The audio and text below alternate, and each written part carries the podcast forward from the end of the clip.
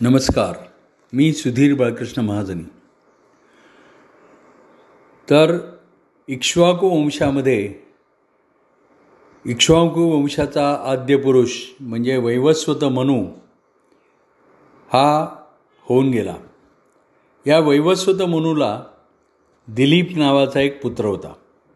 हा दिलीप राजा अतिशय पराक्रमी प्रजाहितदक्ष आणि असा न्यायी राजा होता. त्याचा विवाह पुढे मगध देशाची राजकन्या सुदक्षिणा हिच्याशी झाला. आणि मग दिलीप राजा आणि सुदक्षिणा यांचा प्रपंच सुरू झाला. दोघंही अतिशय आनंदामध्ये होते. अनेक वर्ष गेली. आता दोघांपुढे एकच दुःख होतं.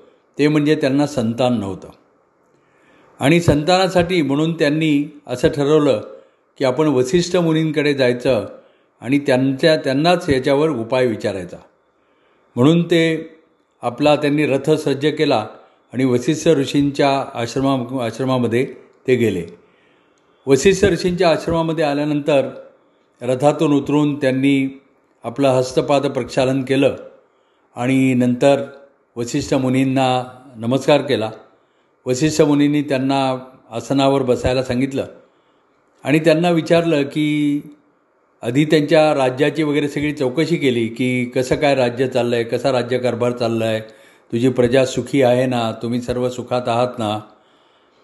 आणि मग राजानी त्यांच्या सगळं ऋषींचं विचारलं की तुम्हाला आश्रमामध्ये काही त्रास नाही ना? सगळं तुमचं तप वगैरे यज्ञ तप वगैरे सगळं व्यवस्थित चाललं आहे ना?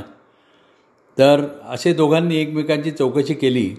आणि मग विशिष्ट ऋषींनी राजाला विचारलं की तुझं इथे येण्याचं प्रयोजन काय? कशासाठी तू आला आहेस इथे?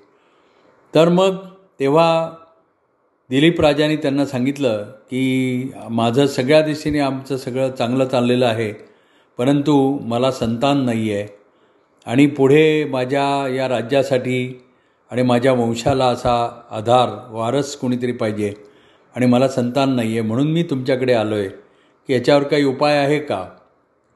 त्याच्यावर मग वशिष्ठ ऋषींनी अंतर्ज्ञान लावलं. सूक्ष्म दृष्टीने त्यांनी पाहिलं की कशामुळे राजाची अशी अवस्था झाली आहे? कशामुळे त्याला संतान होत नाही आहे असं त्यांनी अंतर्ज्ञान लावल्यानंतर मग त्यांना त्याचं कारण कळलं आणि त्यांनी आपले नेत्र उघडले आणि राजाला सांगितलं की हे राजा पूर्वी खूप वर्षापूर्वी तू इंद्राच्या मदतीसाठी म्हणून इंद्राला राक्षसांच्यापासून वाचवण्यासाठी त्या राक्षसांचं आणि इंद्राचं युद्ध झालं तेव्हा त्याच्यामध्ये इंद्राला मदत करण्यासाठी तू इंद्राकडे गेला होतास. रघुवंशातले राजे म्हणजे आता पुढे हा रघुवंश होणार आहे त्याच्यापूर्वी हा इक्ष्वाकू वंश होता तर या वंशातले राजे नेहमी इंद्राच्या सहाय्याला स्वर्गामध्ये जायचे आणि इंद्राचं राक्षसांच्या युद्धामध्ये सहाय्य करायचे. याच्यामुळे महाकवी कालिदासांनी या रघुवंशातल्या राजांना आनाक रथवर्तमनाम म्हणजे ज्याचा ज्यांच्या रथाचा मार्ग थेट स्वर्गापर्यंत पोचलेले आहे आहे असे हे राजे असं त्यांचं वर्णन केलेलं आहे. यांचा रथाचा मार्ग थेट स्वर्गापर्यंत पोचलेला आहे कारण ते इंद्राला अनेकदा मदत करायला जायचे. तर वसिष्ठर्षी सांगू लागले राजाला की पूर्वी अशीच इंद्राची मदत करण्यासाठी तू स्वर्गामध्ये गेला होतास. इंद्राबरोबर तू राक्षसांची युद्ध केलंस. इंद्र जिंकला त्याच्यामध्ये. आणि मग इंद्राची सेवा करून तू परत येत असताना वाटेमध्ये कल्पतरू वृक्षाच्या छायेखाली कामधेनू उभी होती. सुरभी नावाची कामधेनू उभी होती. आणि असा प्रघात आहे की अशी ज्यावेळेला गोमाता आणि ही तर प्रत्यक्ष कामधेनू होती अशी गोमाता व वाटेमध्ये आल्यानंतर तिला नमस्कार करायचा. त्याला प्रदक्षिणा करायची अशी एक पद्धत होती. तर तुला तू त्यावेळेला तुझं नुकतंच विवाह झाला होता सुदक्षिणेची आणि तुझ्या मनामध्ये ते विचार येत होते कारण युद्धामध्ये बरेच दिवस तू इंद्राबरोबर होतास आणि पर इंद्राचं काम झाल्यानंतर तुझ्या मनामध्ये सुदक्षिणेचेच विचार होते. त्यामुळे तुझ्या तुझं तुझ्याकडून त्या गाईचं विस्मरण झालं आणि गाईला तुझ्याकडून नमस्कार केला गेला नाही.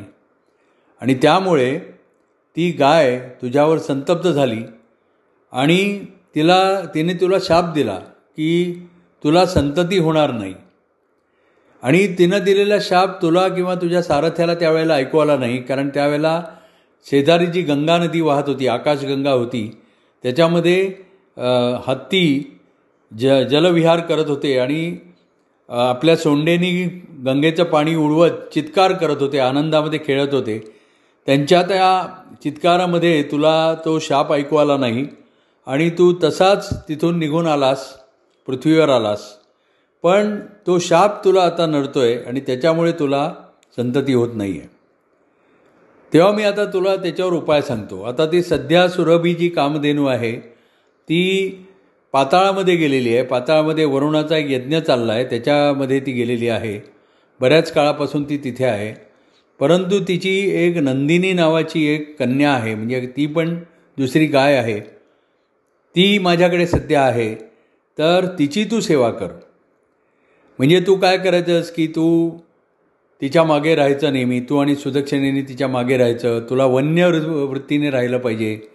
म्हणजे राजासारखं इथं राहून चालणार नाही तुला वनवासामध्ये असल्याप्रमाणे तुला राहिलं पाहिजे. आणि तिच्यामागे सतत राहिलं पाहिजे तिची सेवा केली पाहिजे.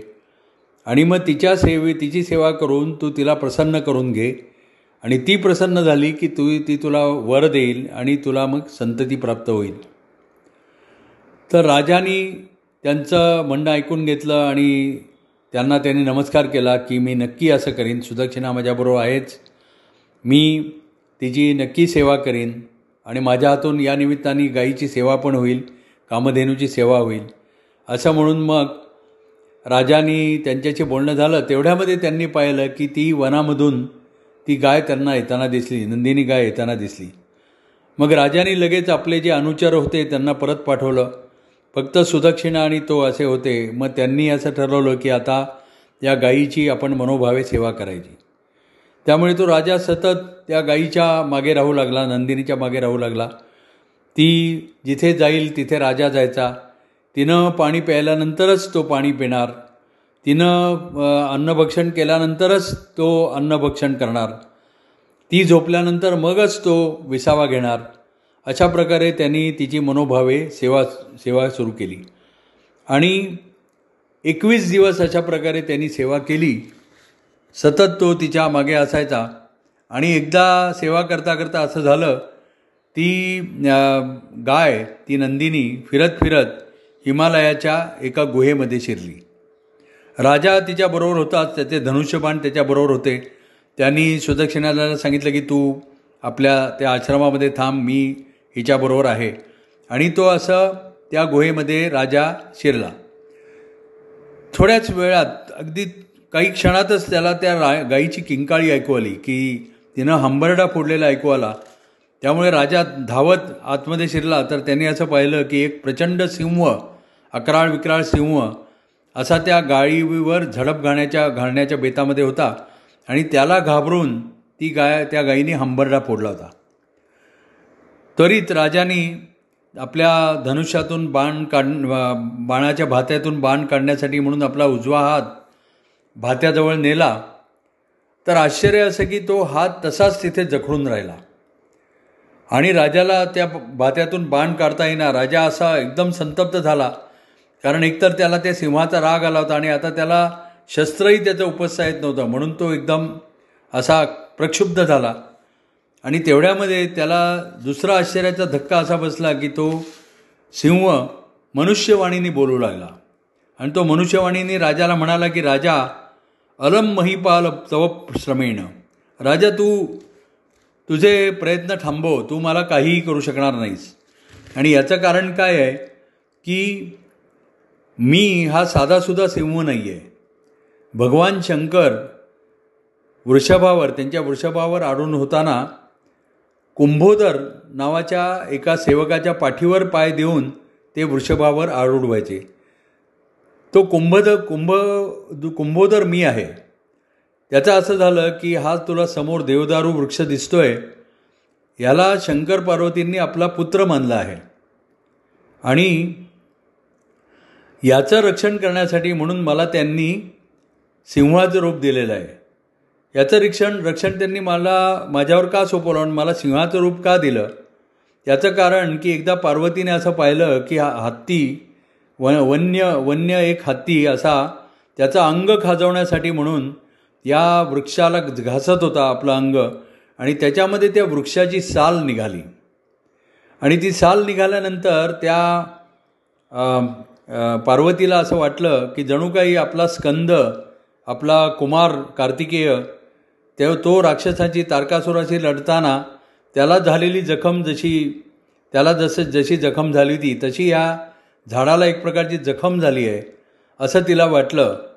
आणि तिनं असं शंकरांना सांगितलं की याच्या रक्षणाची आपण काहीतरी व्यवस्था केली पाहिजे. म्हणून त्या वन्य गजांपासून रक्षण करण्यासाठी म्हणून त्यांनी मला हे सिंहाचं रूप दिलेलं आहे. याचा पुढचा कथाभाग आपण थोड्याच वेळात ऐकू.